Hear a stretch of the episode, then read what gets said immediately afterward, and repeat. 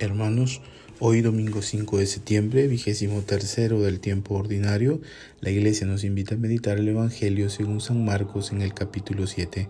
A continuación lo leemos. En aquel tiempo, dejando Jesús el territorio de Tiro, pasó por Sidón, camino del mar de Galilea, atravesando la Decápolis, y le presentaron un sordo que apenas podía hablar, y le piden que le imponga la mano.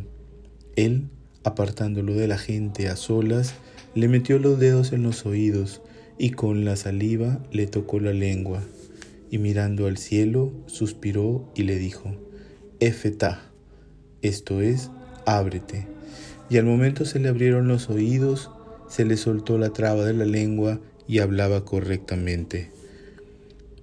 Él les mandó que no lo dijeran a nadie, pero cuanto más se lo mandaba, con más insistencia lo proclamaban ellos, y en el colmo del asombro decían, todo lo ha hecho bien, hace oír a los sordos y hablar a los mudos.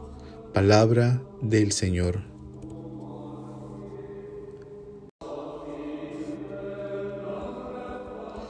Hermanos, hoy el Evangelio de Marcos nos cuenta la curación de un sordomudo.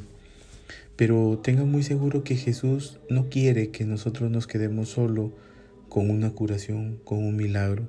No quiere que le veamos solo como alguien que hace milagros, como un taumaturgo.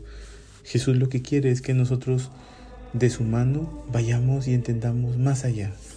Primero, sepamos que Jesús está anunciando el reino y lo está anunciando a todos. Ahora está en Tiro, fuera, fuera de, del área de Judea, de la Galilea, está anunciando el reino de Dios, un Dios cercano, un Dios próximo, un Dios que se interesa, un Dios que, que, va hasta las periferias, ¿no? Nos está anunciando eso. Y, y, con esta curación nos está invitando a que nosotros también nos demos cuenta que Dios no solamente viene a sanar y a curar los males físicos, sino sobre todo el gran mal espiritual del pecado. Jesús viene a curar esto. El ejemplo del sordomudo es, es importante porque el pecado también nos, a nosotros nos, nos encierra en nosotros mismos. Ciertamente este sordomudo no ha elegido esa enfermedad, no ha optado por ella, ¿no? como en el pecado. En el pecado nosotros optamos por el pecado porque es nuestra voluntad que asiente y va hacia ello. ¿no? Entonces, eh, pero es un ejemplo para, para, hacernos entender esto, que Dios ha venido a liberarnos y a sacarnos de todo aquello que, que nos, nos encierra sobre nosotros y nos dificulta comunicarnos y ser con los demás, porque somos seres comunitarios, seres sociales, y el pecado nos encierra. Entonces, por una parte eso, pero por otra parte también, fíjense, ya no solamente en el, aspecto, en el aspecto individual, sino en el aspecto comunitario social. Dios ha venido a, a, a, liberarnos a todos del pecado. Es interesante que, que, Jesús está realizando este milagro fuera de, de Jerusalén, fuera de la Judea, de la Galilea es interesante que lo que ha hecho Jesús es prácticamente escandaloso. Ha tocado a un sordomudo, un enfermo. La enfermedad estaba vista como, como una respuesta o una consecuencia del mal. Y Jesús ha tocado a alguien que está contaminado y que se ha contaminado con él. Y lo está haciendo en las periferias. Entonces el mensaje profundo es que Dios va hasta las periferias y no tiene ningún reparo en acercarse a nosotros y en tocarnos.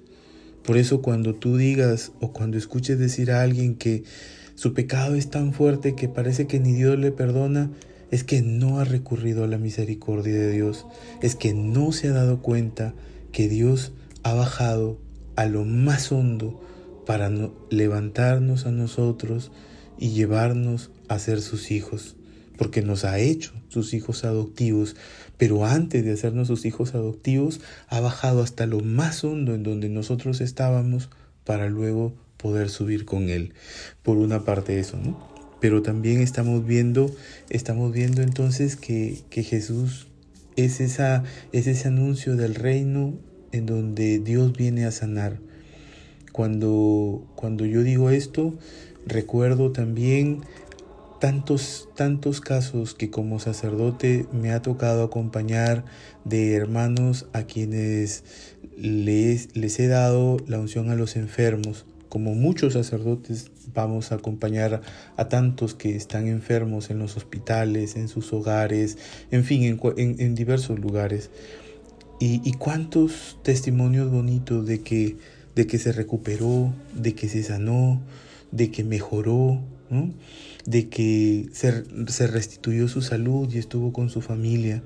Eso es un ejemplo, eso es un, un, lado muy bonito que a nosotros nos, nos edifica y nos da esperanza en este Dios que en ese sacramento sencillo, en ese sacramento sencillo se nos, nos muestra a un Dios que viene también a curar que no solamente baja hasta las periferias de nuestra existencia para liberarnos del pecado, sino que también baja a lo más hondo de nuestra enfermedad, la enfermedad del alma, la enfermedad del cuerpo.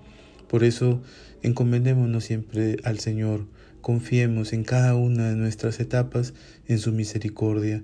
Nunca nos demos por vencido. El pecado no tiene la última palabra, sino el amor y la misericordia de Dios.